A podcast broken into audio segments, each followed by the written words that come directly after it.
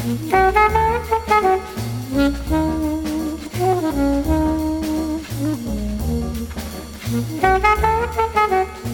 everybody, and welcome to the 125th episode of MTG Fast Finance. The podcast has been to Rochester enough to know it's not where you want to showcase your silver. MTG Fast Finance is your weekly podcast covering the world of Magic the Gathering, finance, collection management, and speculation.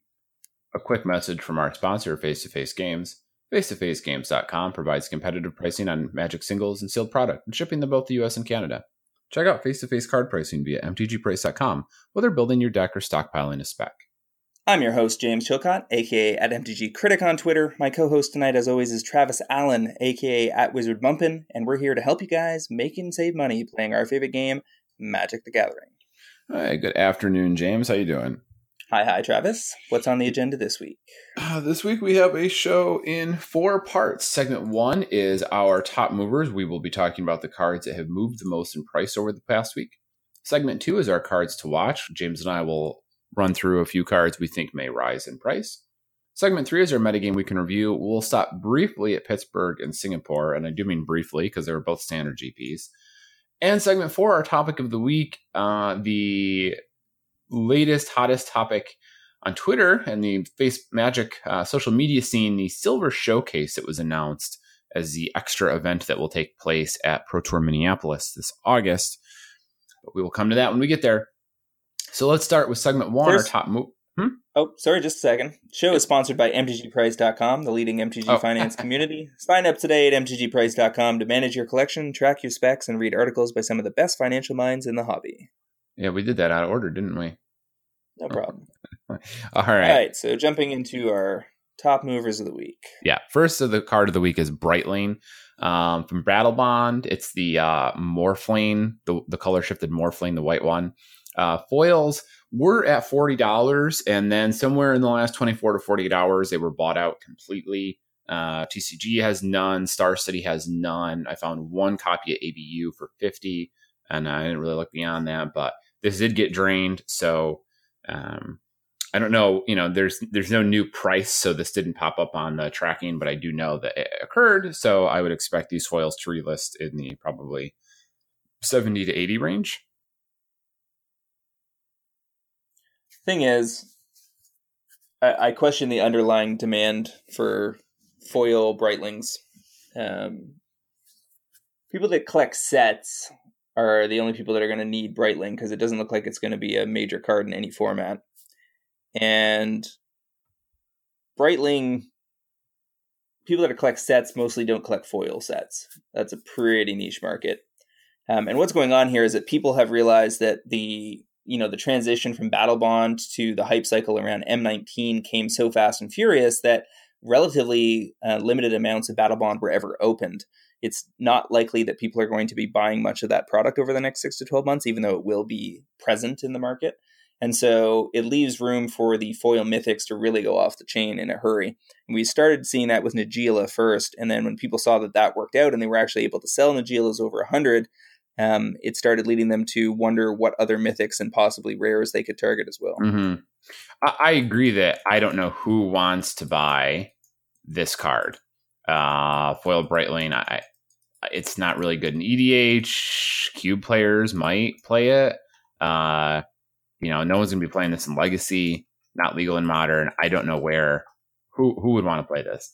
But it's also going to be extremely rare.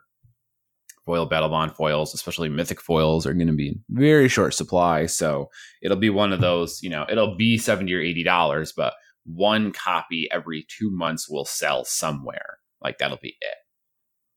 Yep. Um, after that is Stolen Strategy, also from Battlebond, also foil. This one 20 to 40. Uh, you're gonna we're gonna see a theme here that battle a lot of Battlebond foils have been getting bought out. Stolen Strategy was one of the popular ones right from the get go. Um, if you were checking, you know, popular sales on TCG and so forth, uh, Stolen Strategy is the oh, they don't have that on the site.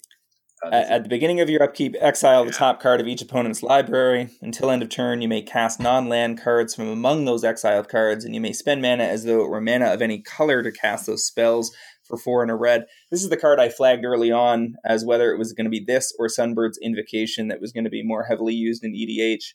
Um, irregardless of how that plays out, uh, this thing has already popped. So the the debate is now moot from a finance perspective. Yep, yep. Uh, what do we got after that? So we also have Mold Demon from the reserve list from Legends, moving from 15 to 30. This is just the constant targeting of every and, and any reserve list card over time. Um, that one's not good enough to see old school play, so it is purely on uh, collector and speculator uh, side of things. Uh, Gustha, Gust, Gusta, Gusta's Scepter from Alliances. Don't remember that character.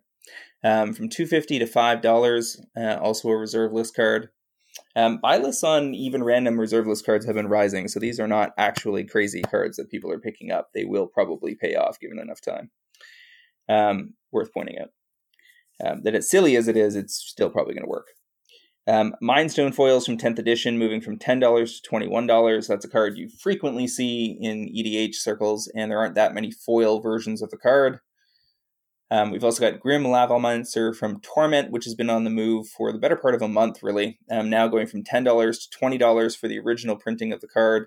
Um, a card that you frequently see in modern decks, including uh, various flavors of Jund and occasionally in some burn decks. After yep, after Grim Lavamancer, Stoneforge Mystic out of Worldwake, the non-foil Worldwake copies jumped from 25 to 55, um, and the Worldwake foils went from 80 to 225, supposedly. Uh, both on the back of banned and restricted list speculation. There's a banned list update this Monday, and people think Stoneforge Mystic is the next card to come off. Um, I, you know, this is, feels like the new Bloodbraid Elf, where every time the BR list comes around, it gets bought up again. I I, I think you could probably make Stoneforge legal Mystic and modern. I don't think it's too much, uh, especially with how non interactive the format has kind of trended towards. So it's fine. It is kind of wild to imagine we're going to have Stoneforge and Jace legal and modern again, though. Or shouldn't say again, just period. Yeah, I mean this. I raised a flag on this, as did others. Uh, maybe four to six weeks ago, I was buying up copies of the of the GP promo at Vegas. Those have gone from twenty to over to about forty five or fifty. I selling copies at like 43 44 dollars on ebay last night um successfully so the the exit was was quick and easy um you don't need to wait around and see how this plays out uh, if you're holding and you got them bef- below twenty dollars. I mean, if you're gonna if you think you might want to play set for modern, go ahead and hold on to those. But if you've been picking up extra copies for speculatory purposes, you're not guaranteed to see this unbanned this weekend. It could be, um, but it could also be unbanned three, six, nine months from now, never three years from now. Who knows? Um, bottom line is, if you've got a double up on your hands, go ahead and cash out and move on. Yeah, agree. You're you're not going to do much better even if it is unbanned. So just sell it now. And if they unban it, it's going to show up in a in a future master set. It's a slam dunk inclusion there. Yeah. What do you got next for us? Um, so next on the list we've got Energy Bolt, which is a reserve list card from Mirage, uh, a random rare, moving from a dollar fifty to three fifty in theory. Um, buy lists haven't really moved very hard on that yet, so I wouldn't get too excited. Seraph Sanctuary from Avacyn Restored. Foils moving from $1.50 to $4.50. Um, I'm not even aware of ever having played that card, even in EDH, are you? The Seraph Sanctuary? Uh, if you're playing an Angel deck, I guess. I mean, those definitely exist. This is the land where when it enters the battlefield, you gain a life, and whenever an angel enters the battlefield under your control, you gain a life.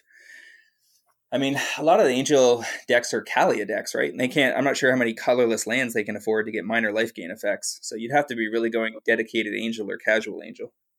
Well, I'm, i think it's casual, like casual slash dedicated. Um, it's not Kaalia. It's going to be someone who's just playing every angel. Hmm. All those cards. Um, then after that is Possibility Storm from Dragon's Maze, foils from like 250 to 650 this is part of a modern deck. There's a possibility to storm modern deck with a couple minor variations that uh, typically cast um, like Memnite or uh, Zoetic Cavern to go hit Emrakul.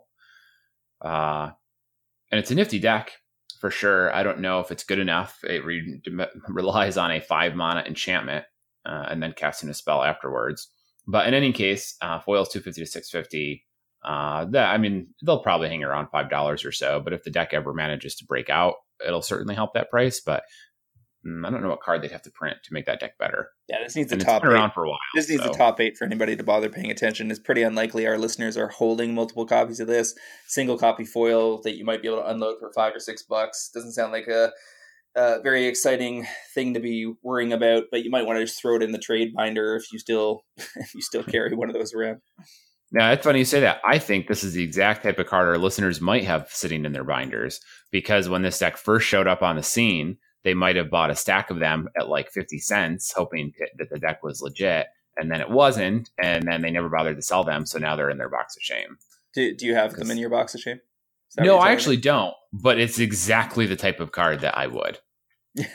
I, I certainly have similar cards. Uh, aggressive mining. Um, uh, Scarscale Ritual from Shadowmoor, going from foils going from two dollars to call it five dollars, um, more than a double up, um, if you believe that. There are various versions of Atraxa and other t- uh, counters based uh, decks in EDH that will run this card to to draw some cards if they have a it's minus one minus one counters. This moves around, right? uh, it puts a minus one, minus one counter on one of your creatures, and then you draw two cards. Yeah. So you, yeah. So, uh, a decent draw card, draw effect. Um, I'm not really sure where we're seeing the play on this though. I'm not either. I mean, you can see it in EDH. Uh, It's only in sure. 52 decks though, and they're mostly Atraxa decks, which makes sense. Um, I, I'm going to call this one low supply more than anything else. I don't think there's a very uh, robust demand profile. Okay, I'll I'll allow it. Skirk Fire Marshal from Onslaught foils going from four dollars to ten. Um, this card got reprinted recently, right? Fire Marshal. Fire You got this in Marshal? Dominaria. Uh, n- no, I don't think it was reprinted. Right? They just printed a bunch of other goblins. Wasn't that what it was? Last time we saw this, only in Onslaught. Yeah. Oh, oh, oh, no, no, no, no! It was reprinted. Elves versus Goblins. Uh, oh wow, that's essentially not having been reprinted. Then yeah, that was a while ago. So that was one of the, very original dual deck printings, if I'm not mistaken. it was the first. I, I seem to recall. Um, yeah. So we haven't seen this in quite some time. There's been a bunch of good goblins lately. People are fooling around with uh, casual goblin decks of various varieties, I'm sure. And, uh, you know, these are the foils. So onslaught foils are what, 15, 18 years old? Yeah, Um, something like that. pretty easy to drain them. Yeah, um, and it's a cool card too. This is a fun one to play in EDH. And you you cast it, and then people are like, "What does that do?" And you're like, "Well, hold on, just a second. Let me tap these goblins, and I'll tell you." I held priority. Yeah, it's good. It's good. Um, following up with that, we have Caves of Koilos from Apocalypse. The foils there are uh, jumped from like 10 to around 25. Uh, this is a real old Painland. Apocalypse was the first printing of the Painlands. I'm not clear why that would suddenly be popular. Um, Yeah, they, they actually popped the last time they were printed. yeah, Um, the but these foils are gorgeous. Actually, they're on par with like seventh edition foils. The the original Painland foils are really nice.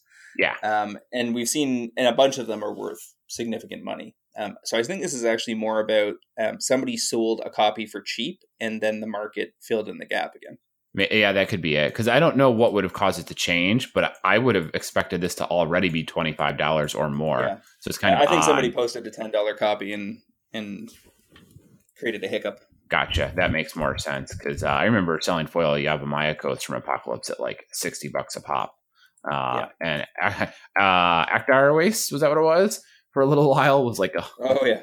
hundred and thirty because of Eldrazi. um, uh, well, and, and Shivan Reef, right? Because the blue red Eldrazi deck ran it as a Triland. yeah, the the, well, the, yeah, it was the blue red and the red and the blue blue red and blue white were both uh, crazy expensive. Um, after that is Hour of Reckoning from Ravnica foil, 16 and change up to about 50. This was reprinted in Commander, but uh, the original Commander, but of course there's no foils there. This is the Destroy All Creatures, I think? Non-token creatures. Non-token creatures with Convoke. So if you're playing a token deck, you can convoke this out and kill everything else and leave your guys behind. I mean, this has been around forever. Um, and we haven't really seen the price move, so I guess there must have just been like one copy left, you know, that somebody bought. Yeah. Same kind of thing as Skirk Mar- Fire Marshal. Yeah, I there's no no reason for that to really move. Um, and then Thrilling Encore from Battle Bond again foils 10 to 40 i don't know if you're going to get these to stay at $40 but i don't think they're going back down to 10 It's really thrilling encore steals creatures from other people's graveyards. Uh, it's another reanimation spell. But again one of the popular battle bond cards and the foils got drained. Um, i mean I, am not going to tell you that um, these are getting drained because they're getting bought one at a time by people who want to play with them but I do think that they're getting drained because people know that they're popular um, and are going to be popular, and Battle Bond supply is real low and probably is not going to get any bigger. Yeah, this is. I mean, I argue with people all the time on Twitter about to what extent MTG Finance influences prices, and just had a pretty epic dialogue on Friday again. Um, but that's not to say that there are that uh, speculators cannot can never take the lead. Of course, that that absolutely can be true, and I think it's true here. Um, my point has always been not that a speculator can't go ahead and clean something out. They can. Um, if the supply is low, it's relatively easy. But they can't set the price. The market will always dictate what the thing is worth. And this is the key point that people miss again and again and again and again is that if you buy a hundred of something, the last hundred of it at $10, and later sell all of those at a $100, then all you've done is eliminate inefficiency from the marketplace the person that would the people that would have sold those and did sell them to the speculator at ten dollars undervalued the future value of the object. And when you got to that point on the road and people were willing to pay the hundred, they missed out on their opportunity to have held and had better returns. The speculator has simply identified that the object is worth more than everybody else thought it was, and they prove it by selling it. Now, mm-hmm. that can still lock segments of people out of the marketplace because back down the demand curve, you have somebody whose max price was $20 and they're just shaking their fist at the sky like, why can't I get a $20 copy? But the people they should actually be shaking their fist at is Wizards. It's Wizards that sets reprint policies. It's Wizards that decides that all sets are are limited release and not left permanently in supply. And it's Wizards that, that, that runs a game that includes rarity, mythic, rare, uncommon, and common. And those are the factors um, that most contribute to the prices of cards, not the people that decide to buy up extra copies and resell them later. The other side of it is that the biggest factor, far in excess of the number of copies of anything that are being held by speculators, is the attrition factor that we've talked about a few times on the cast in the past. Um, in terms of the num- total number of copies that are just sitting around in people's houses, not being played and not being sent into buy lists it is actually the players, the ones that are least financially sensitive and, and financially aware, that are most responsible for high prices because they're the ones that are holding 90% of the cards in binders and collections without ever using them. It, and the way you can easily prove that and establish it as fact is to compare, pick any card. Compare the number of cards, approximate number of copies of that card that were approximately printed. And for most modern rares, you're talking about tens to hundreds of thousands uh, mythics certainly less, uh, uncommons and commons sometimes in the millions. Um, and compare that to the total number of copies listed on all relevant websites in North America, Europe, and Japan. You're going to find that easily less than 1% of a given card's of total available inventory on the planet is ever posted for sale. The reason for that is the rest of those are sitting totally unseen and untouched unsold and unwanted in people's collections all over the world. Yeah. Uh, and, you know, I mean, not that there needs to be 50% of all copies of whatever random card for sale. Like, you know, you don't, you don't need 30,000 copies of the card. Like once you've got four, you know, once you've got a couple hundred, you've basically satiated the market's need for that card uh, for the time being. but yeah, it's it's very much one of those. I feel like don't hate the player, hate the game type of situation. Like uh, like you said, you're you're you're wrong. You're mad at the wrong person if you're angry at speculators. But I'm not gonna belabor the point any further. Um, all right. So following that, we have Rolling Stones from Eighth Edition foils three and a quarter to fourteen. Uh, this is I'm pretty sure on the back of arcades the new Doran. Um, oh yeah, definitely. Yeah. So uh, bad card bad deck, bad everything. But the you know, so the price isn't going to be three and a quarter. It'll slip to like probably six or seven bucks, I guess. Yeah, I see it differently. I I, I think that that deck is pure casual fodder. Lots of people will build it. I think people forget, competitive minded people forget that people often build EDH decks that are non optimal. In fact, probably most EDH decks are non optimal and non competitive. And a lot of play groups just want to have fun. And a wall deck with a bunch of wacky combos in it is right up their alley. And so I don't think it's ever going to break. I don't think Arcade, Arcades will ever break break into the top twenty commanders. Um, but I think it, that relevant cards like Rolling Stones probably get a little window. I went ahead and picked up like two seventh edition foils for like six bucks a piece. First of all, seventh edition foils are always solid targets no matter what card you're talking about. And if there's even a modicum of, of potential demand, I, I won't be surprised if I get to unload those in the fifteen to twenty dollar range. My concern is just that uh, I, I completely agree with you that people are going to build this deck. They're goofy, they're fun, whatever. It doesn't have to be great. My concern is more that are those people going to spend fifteen dollars on a foil for a deck that they know is goofy and silly? Like the the group of people who are going to play Rolling Stones and the group of people who want to foil their EDH decks are probably not the same. Would be fair. My... I mean, I've seen I've seen wacky foil decks though, so I mean, oh, I sure. agree with you to an extent, and I, I certainly think that I, I, think the easiest way to leave it is the, the demand profile is modest. Y- yes, yeah, that's a, a, a diplomatic way to phrase it. Um, what's after that? Sidar Kondo of Jamuraa from Commander 2016. Uh, I believe this is one of those uh, Commander cards that was never reprinted anywhere else, only ever appeared in its Commander printing.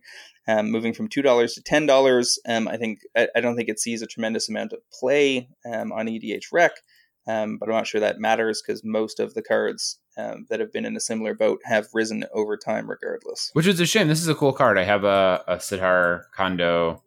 Wait, this yeah, this is the one I'm thinking of, right? Wait, let me plug it in here.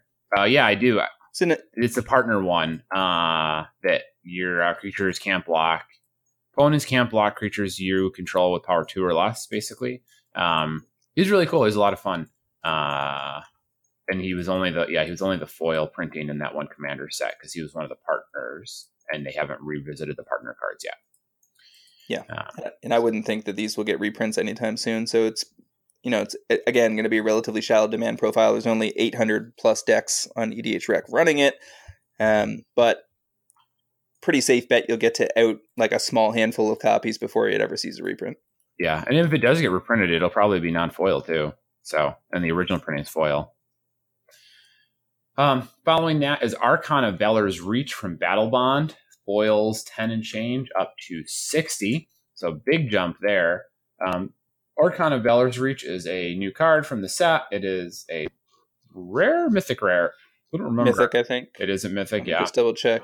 So, I mean, if uh, no, I was wrong. It's a rare. It's just a rare. So, but still a another Battlebond mythic, another Battlebond foil rare skyrocketing because people went after it. Um, Sixty dollars is probably not sustainable in the short term. But again, I could see this, you know, it was 10. It could easily start selling again at 20, 25. Um, and then you might sell a couple at that top rate and then it comes back up. Um, you know, the price rises after that. So I don't, you know, same story. I don't really see these going down at all. One of the interesting things here is if all of the foil, like the majority of the foil rares and mythics of relevance from Battle Bond, are all super high, then it starts to you start having to run uh, detailed EV calculations on tracking down boxes and cracking them. Um, yeah. You're going to end up in the same situation as Conspiracy 2, where a lot, not all, but many of the boxes you open will end up being profitable. Um, and, mm-hmm. and in a modest way, right? Like it was never that you could like double or triple your money on Conspiracy 2 unless you got super lucky. It was more that you were on average maybe going to open plus 20 to 30% EV. Um, maybe two thirds of the time. Which and that was fine because like you got to open the box essentially not for free, but like you got good value opening the box, so it was fun. Yeah. People would do it. Yeah, and from a player perspective, that's great. From a vendor perspective, if you're doing it at volume, it can still work out if you're a volume operation. From a mid tier mm-hmm. speculator perspective like ours, um, it's not something that should be a high priority. But I did end up cracking some conspiracy two boxes just you know on the borderline of of player speculator interest and was never disappointed. It was uh, super good. And i know some people with the coupon yesterday the 15% off on ebay were targeting japanese battle bond boxes and that seems like a wise play as well. Ooh, yeah. I mean Jap- that, Jap- if this is what's happening with the english foils let's not even talk about the japanese foils that we don't cover. That would be good. Um, okay, so after Archon of Valor's Reach is Verduran Enchantress, 7th edition foils, uh, 10 to 60, again, 7th edition foil. Verduran Enchantress is also a surprise and surprise Enchantress card. It's what the Legacy deck is named for. Um, draws you cards with enchantments. Uh, nothing spiked this. I don't think there's no reason for this suddenly Uh, good. No, I think actually there is. It, it's a combination. I mean, it could be a fact coming from both seventh and this other thing, but the other thing is that there's another enchantress in M19, right? So now the enchantress decks have four enchantresses to play with if they're running casual or EDH, Oh, did they print another one? and I think it's a I Um, think it's a bad one too. If I don't, if I recall correctly, I think it's like it's significantly worse bad. than the others. Um, okay. Yeah, there's a couple of things. There was a Druid of Horns, a 2 3 for 4. Whenever you cast an aura spell that targets it, create a 3 3 green beast uh, creature token. But then there was also. Hmm. Where is that? Was it a multicolor? What card are you looking for here? The one in M19 that's another enchantress. Yeah, yeah, yeah. Satyr Enchanter. Satyr Hmm. Druid 2 2 for 1 green white. Whenever you cast an enchantment spell, draw a card. So we now have that, the, the 0 1 Shroud one, and the Mesa Enchantress, which I have a pile of in my box of shame from when Theros came out. Um, so, when, I mean, that means that people will be looking to build enchantment based Voltron decks for EDH and random enchant- enchantress based casual decks. Um, does that justify a $60 foil price tag? No, but being a 7th edition foil probably does. Okay, and that works. I can I can accept that as the the reason. I mean, there was probably only two of them on the market, anyways. Yeah. So, uh, yeah. What do you got next for us? Fault Line and, uh, from Urza's Saga, an old rare, apparently moving from $60 to $5. Got this marked as reserve list adjacent. I think that might even be generous. Um, I'm not aware of anything that would have moved this other than the fact that Saga is a very old set, and who knows, speculators may be sidling up to targeting uh, random Urza's block rares at this point, seeing as how everything else has worked out. yeah, this is. uh I don't know. I guess I guess it's a card. It seems like a terrible, terrible idea. I would not want to be involved with this. Um, after that is Axebane Guardian foils from Return to Ravnica, like fifty cents up to around eight dollars. Uh, I believe this is mostly on arcades um, because it's a taps for mana based on defenders you control. So if you're building a wall deck, this guy makes you a ton of mana. Yeah, it, it seems like it's an Arcades card.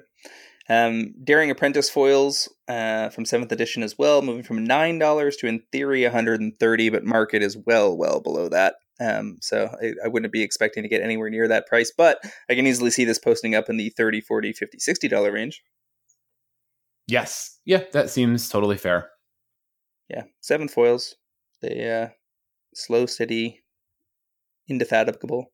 All right, moving on to cards to watch, the part you guys love, where we tell you where, how to go spend your money and make some money, or save some money, or get a deck together faster or cheaper. You know how it goes. Yeah, Um, my first pick this week is l- the original printing of Lightning Greaves, specifically the foils from Mirrodin. Uh, confidence level, I'm going to give this a nine. Um, you can. There are very few copies uh, sitting out there in and around twenty dollars. I think this will end up being a forty dollar card. Yes, this card has been reprinted many times, but not that many times in foil. And the other really great foil, the masterpiece, is closing in on hundred dollars. So definitely not that crazy that the original pack foil might hit 40, um, especially given that 83,000 decks on EDH Rec run this, which means that there are probably a few hundred thousand players uh, playing Commander in North America alone that run this card um, and might be looking to upgrade at some point. And really, if you snatched up, say, five copies, you might be 20% of the available online inventory at this point. Yeah, there's not not going to be a lot of foil lightning greaves left in the market, especially given how long this card has been popular. They have been bought up time and time again by people who are new, original EDH players and people who had them for various purposes, cubes and so forth. Um, unbelievably popular. I'm a little concerned because the foils themselves are not great. Like foils from that era are rough.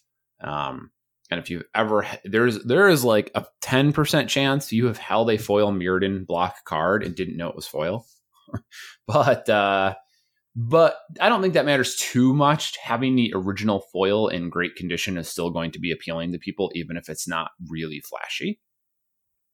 Yeah, and Lightning Greaves just has such a huge demand profile, um, much more massive than almost every other card we've talked about today. Um, and the other thing is that yeah. it's definitely a, you know going to get further reprints. It's going to be the card that gets reprinted again and again and again. But um, aside from an F and M promo, the original pack foil Mirrodin, I don't think it's ever been in foil. It it because well, it, has been expedition. Yeah, well, that's it. the masterpiece, the F and M promo, and the original pack foil are the only foils. It's been reprinted in Commander 2016 and Arch Enemy, uh, in Commander and Commander 2017. So we've just seen it like relatively recently. We could see it again in a Commander product in the fall, but again, until they start adding foils, um, foil reprints to those uh, fall Commander products, uh, you know these these are the kind of cards that are almost always worth targeting because that foil supply is just going to get lower and lower over time until they change the policy. Yeah, there's really not that many. You know, it's probably good is the uh, the F and M foil too, because that one doesn't look like crap, uh, and there are nine copies at twenty bucks, and that's it. That's it. Yep, that's um, seen. So also extremely limited, and no matter what they do, you're not getting this one again. It will be distinct. The word, the part about that is the art is bad. Yeah, the art, the, the art's, art's garbage there. That's why I prefer the original pack foil. Yeah. Um, but I think you're right. Both of yeah. them probably move. I mean, once one moves, the other will. Somebody will look to the left and target. yes. Yeah. Yeah. Yeah. For sure. For sure. Um, all right. So I'm on a a trend this week. Um, you know, I picked up a couple battle bond foils for myself last week. And then I looked at this list today and saw all the battle bond stuff. So I'm like, all right, I'm on board. Uh, so I got a couple choices there. My first one for the week is Mystic Confluence. Um, at $11 right now for foils. I can see this moving up to around 25 or so.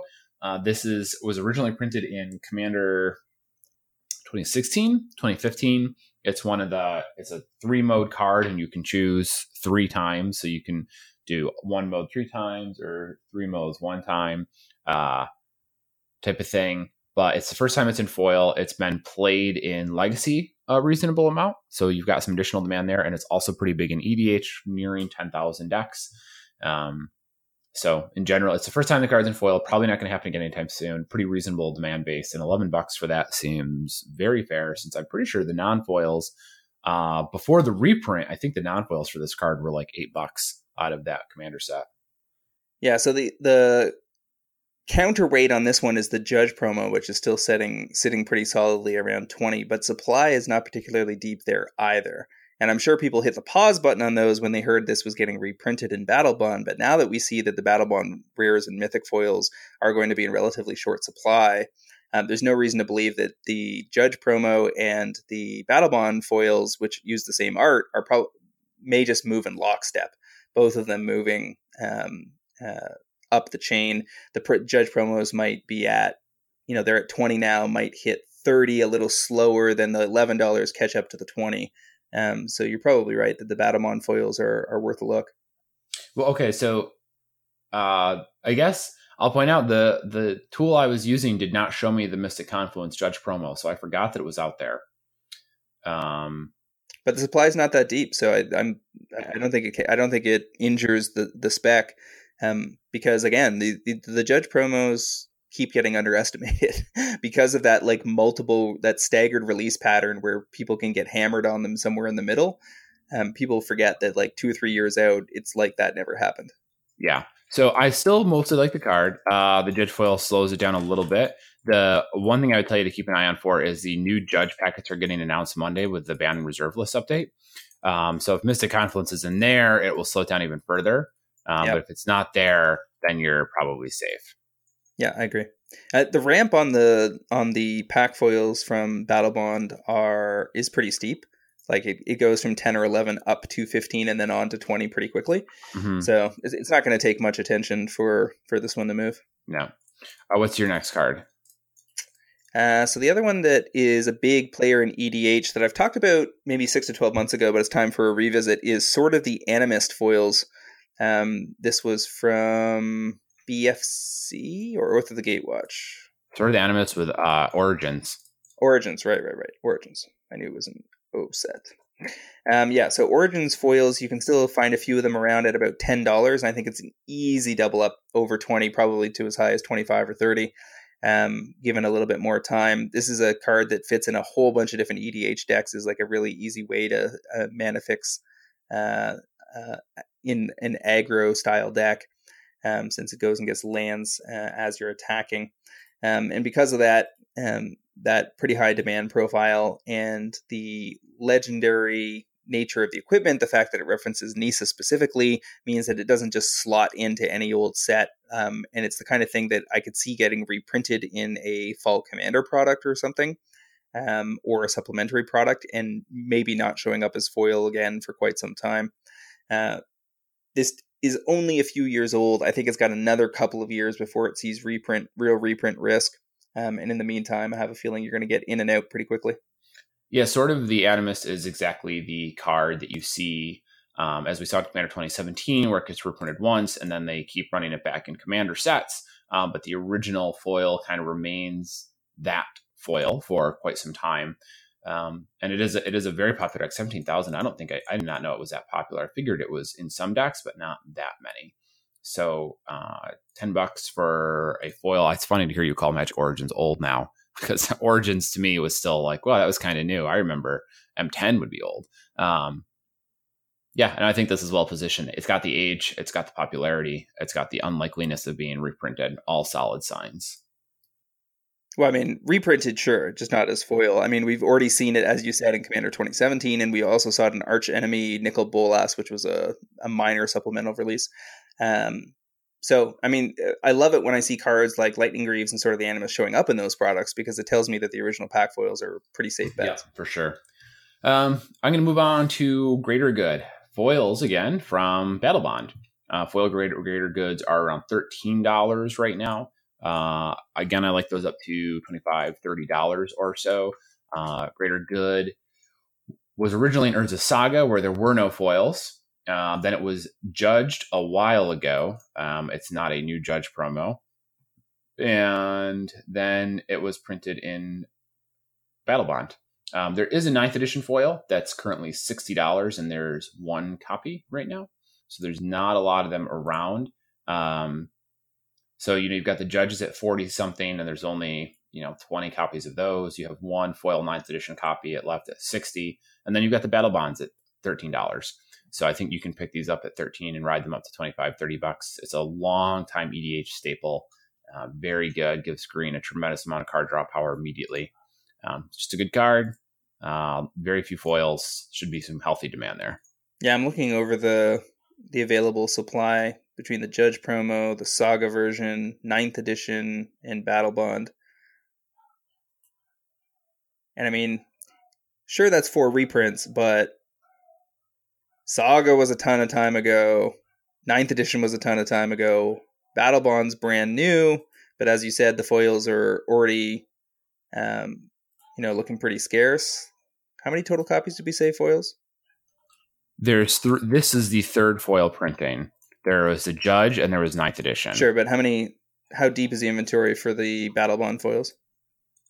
Uh, Battle Bond foils have maybe th- thirty or forty copies. Yeah, probably a touch more than that because uh, there are about a little under 40 vendors. So probably 50 to 60 copies. And with a pretty steep ramp, too. I mean, mm-hmm. 12 on up into 20 real quick. Yes. Yeah. It doesn't take long to hit that. So um, it's not like an overnight spec, but it's definitely a, I'm very confident that this will get there. Yeah, and looking over the judge promos, I mean, 40 on up into 80 real quick. Yeah. so, yeah. Yeah, I think it's a slam dunk. Good pick. What else you got for us? Uh, my last pick is more of a modern focused pick. Uh, Treetop Village F and M promos. We've seen the original uh, Treetop Village foils on the move for a couple months now, uh, moving up quite a bit in foil. The Treetop Village F and M copies are still available around twenty, but the supply is getting very low, and I think they, they are going to follow in similar fashion up into the thirty to thirty five dollar range. Okay, yeah, I remember these cards. They are pretty scarce at this point in time. Um, and the card has always been popular in modern since uh, the format's inception. That's not going to change anytime soon. Um, you got let's see what do you get? You got the F and M foil, Urza's Legacy foils technically exist, and there's some are magic ones and 10th edition. So there's a couple floating around, but the F and M is distinct. It's got a pretty cool art. Um, that might have the best art, I think. Urza's Legacy. I would personally go for the Urza's Legacy foils for my decks because I like the old borders, but most people don't. And if you're not doing that, then the F and M copy is your best bet. Yeah, I've got a signed Japanese foil original Oh, copy that's really sitting cool. in my uh, my modern collection. That is very nifty. Um, so yeah, that's solid as well. I think uh, it's another one that's probably not. It's not going to tip overnight, but it could definitely definitely will get to thirty dollars without any other events occurring. All right, tell me about your final pick. Yeah, my last one is uh, James is going to enjoy hearing this because I told him it was bad two weeks ago. um, is Bountiful Promenade, which is one of the dual lands from Battle Bond. Um, so this is the um, green white one, I believe. Wait, is it the green white one? Did I pick the green white one or the blue white one? The green white one. The green white one. Yeah, the blue Uh, the blue white one is Sea Cloud Expanse, which I know because there's a stack of the foils in front of me. okay. So the foils on this are like 23 right now. There's a couple of 23 or so. And then they get out of control quickly. Uh, so I went back when so James approached me about the Battle Bond foil lands like two weeks ago. And I said I wasn't wild about them because the prices were still kind of high and I didn't know how much you'd be able to sell them for. It's been been a little while. It's been two weeks. The prices have come down a touch. So now you can find like this one around 23. Um, and one or two others are in the lower 20s.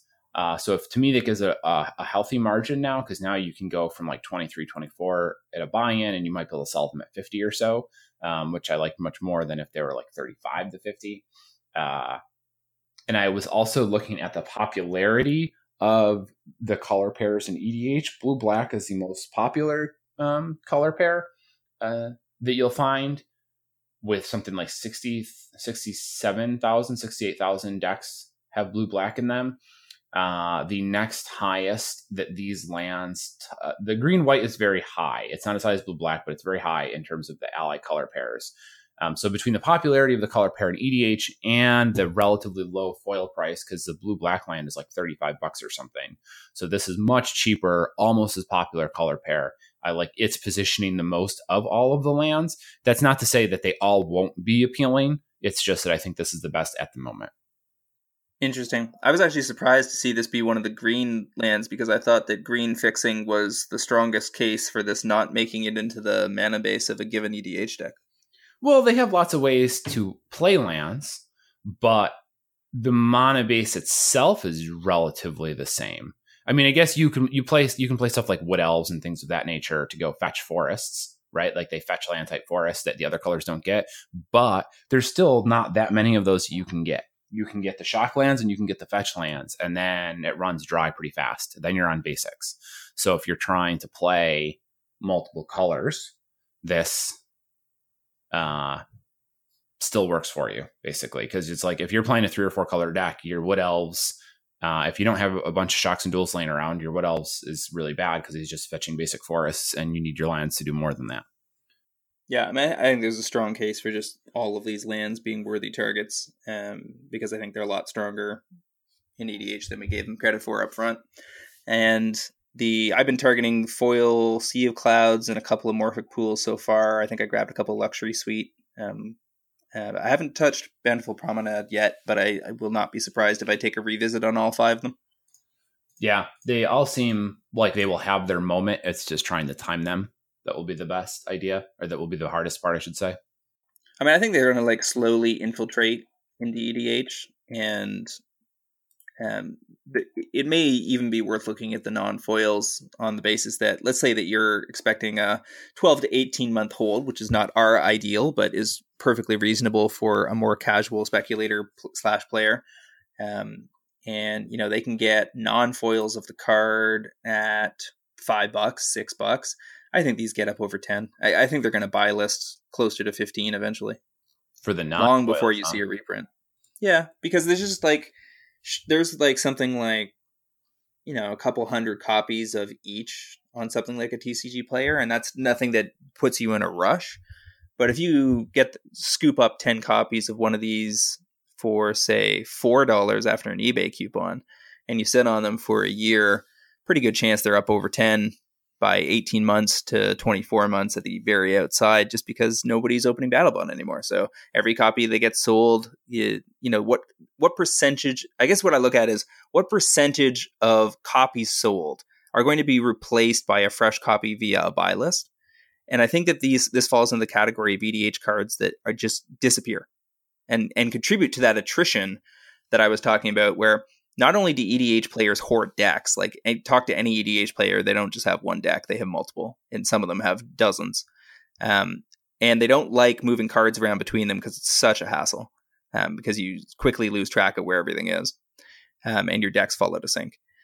So if these cards are if these lands are playable in EDH and you're only buying one or two of them, then you're never buy listing them back. Um, so the only people that I, that were ever really in a position to do that were people that opened battle bond boxes. Maybe they run a, a green red deck, so they didn't need the blue black land, so they buy listed it on the floor at GP Vegas. But six months from now, when nobody's opening those boxes, I don't see where the inventory comes back into the hands of the vendors, which should drive prices up. I think that's probably the best point I've heard made in their favor is uh, you're not going to want one of each. You're going to want several of each if you want them. Um, so you're gonna, you know, you're not looking for, you're not, you're not buying one copy. You're buying possibly one to two play sets. Um, and you're right. People are generally are just aren't going to bother to get rid of them. Uh, it's just easier to hang on to them. So they're not. I mean, people that don't have revised duals would have, I think, have trouble justifying these not showing up in their mana yeah. base. I mean, even if they have a full set of shocks and fetches, this I feel like this will, even if it only makes it into the bottom twenty percent of your mana base, it still makes it. Yeah, yeah, I don't think that's unfair. I guess uh, on the non-foil side, they could stick these in commander decks. Um, I'm not saying they will. I'm saying they could. Yeah, they, they definitely. I, and I that could happen, but they just came right. out. So and my you know reprint logic over the last couple of years has been pretty consistent at most things the vast majority of cards will not be reprinted within three to five years of their initial appearance. Yeah and i mean if you're talking about an 18 month timeline for the non-foils that means that if the if they're not they're definitely not in this year's commander set eh, uh 95% and if they're not in next year's commander set which is probably like an 80% chance then you're fine. Like then you've got your your horizon uh, for them. So uh, yeah, they could work for sure if you can catch them a good, a good chunk of them on sale or something like that with an eBay coupon for three or four bucks a piece. I don't hate it. And in general, I like the foils more. Um, just trying to catch them at a price low enough that the margin is worth it. I, I mean, they could end up being like.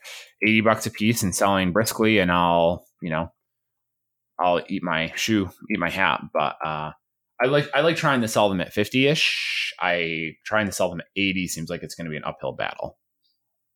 Yeah, I think I, I would be happy to exit these foils between 40 and 50. Mm-hmm. Um, but I believe they could get up higher. Yeah, I, I, won't. I won't discount it. I guess like how many are you going to sell? you know what I mean? That's going to be tough. I'm, I'm not going super deep. It, this is like a I think a medium priority spec for me. I'm I'm looking at getting one to two play sets of the key foils, and I'll take another look at non foils when I see a big eBay coupon. Okay, that's fair. Um, let's move on to our uh, metagame we can review. There is Pittsburgh and Singapore, both standard events. Um, is there anything here at all that we care about? uh, God Pharaoh's Gift Control is a deck I like in standard. If I was playing standard right now, I'd be playing some version of this. Um, anything that can run Such Sunscourge Champion and won a GP is fine by me. Sure, I mean that's a cool deck, uh, but it loses loses God gift with rotation, sort of important. Oh, you're, you're asking me whether there's financial relevance. Yes. Oh, I thought you just meant does anybody care about standard? Um, gift control in first, Esper control in second, Red Deck wins in third and fourth, Dimir control, Jeskai control, Rakdos aggro. This is not like a tremendously um, narrow format. We've seen it worse. Standard has been worse than this, but but there is an underlying current of dissatisfaction because I think people feel like the best cards in the format are too good.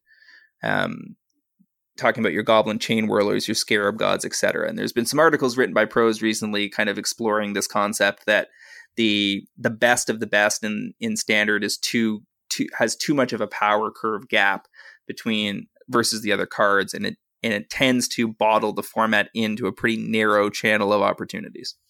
Um, and a lot as a bunch of new cards come out, they still have to deal with things like Chain Whirler, and so you know a bunch of potential routes for exploration get um, left by the wayside. And I mean, I think all of that's true. So we're in the summertime. Competitive Magic in general is is pretty slow.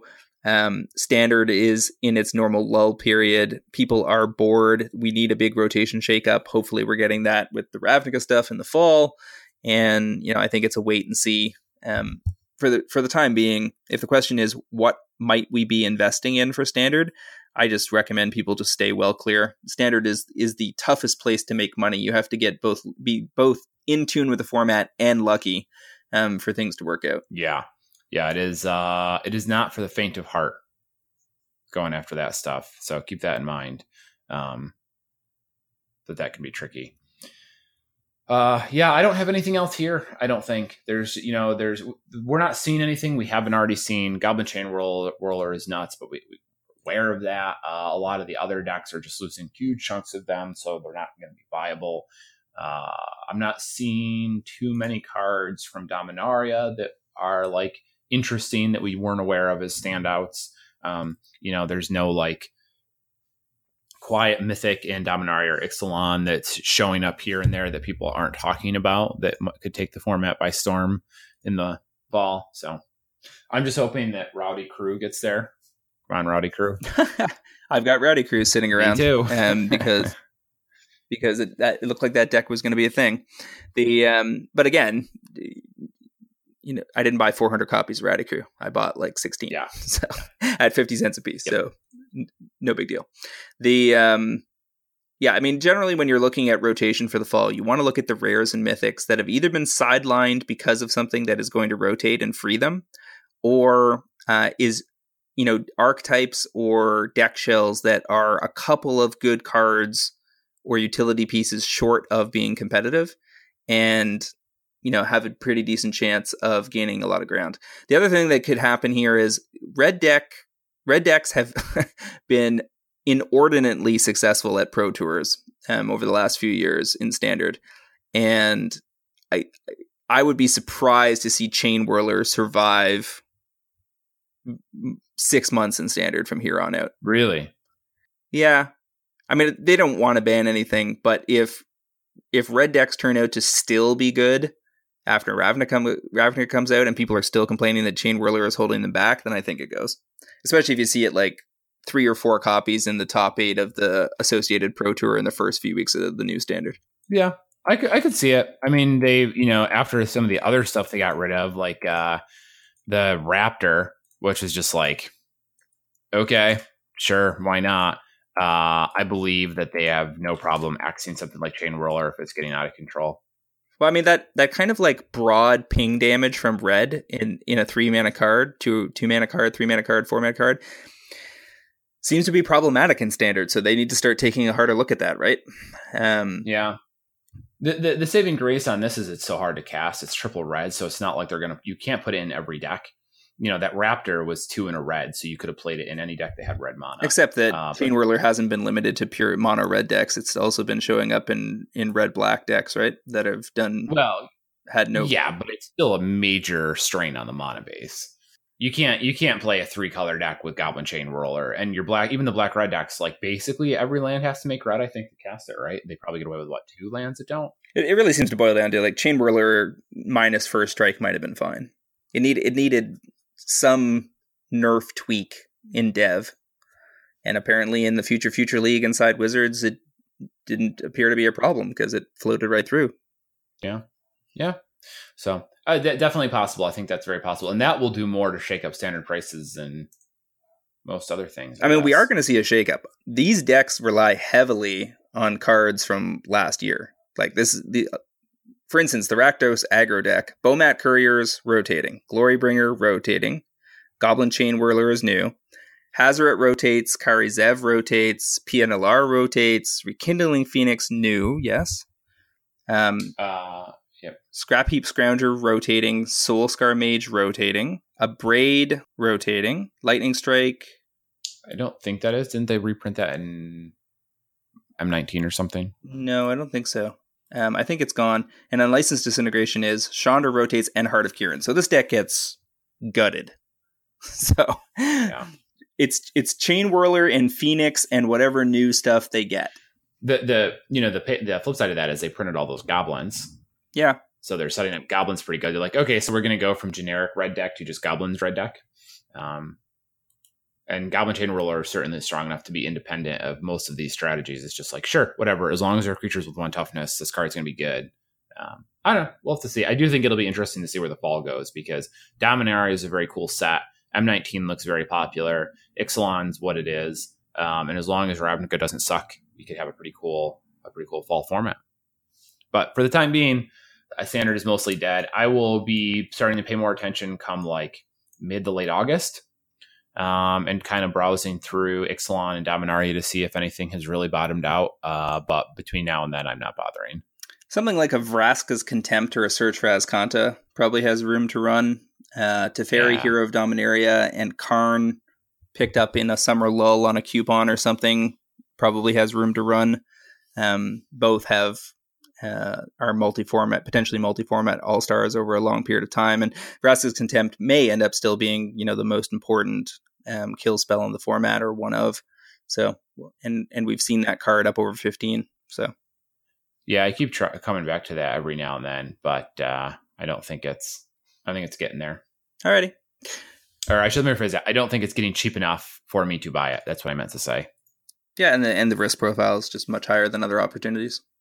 Right. Modern, EDH, promos, collector stuff, reserve lists. That's where the money's at right now. Yeah. Yeah. Exactly. Exactly. And that brings us to the temporary end of episode 125.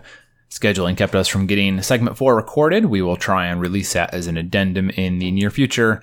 And if not, we'll uh, make sure to give you guys some more content in future episodes.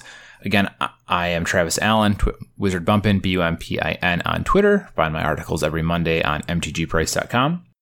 And this was also James Chilcott uh, at MTG Critic.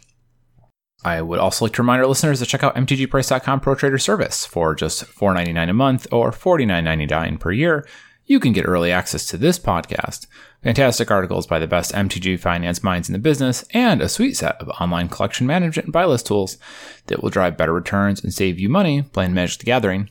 Join us next week, or maybe a little later this week, for another episode of MTG Fast Finance.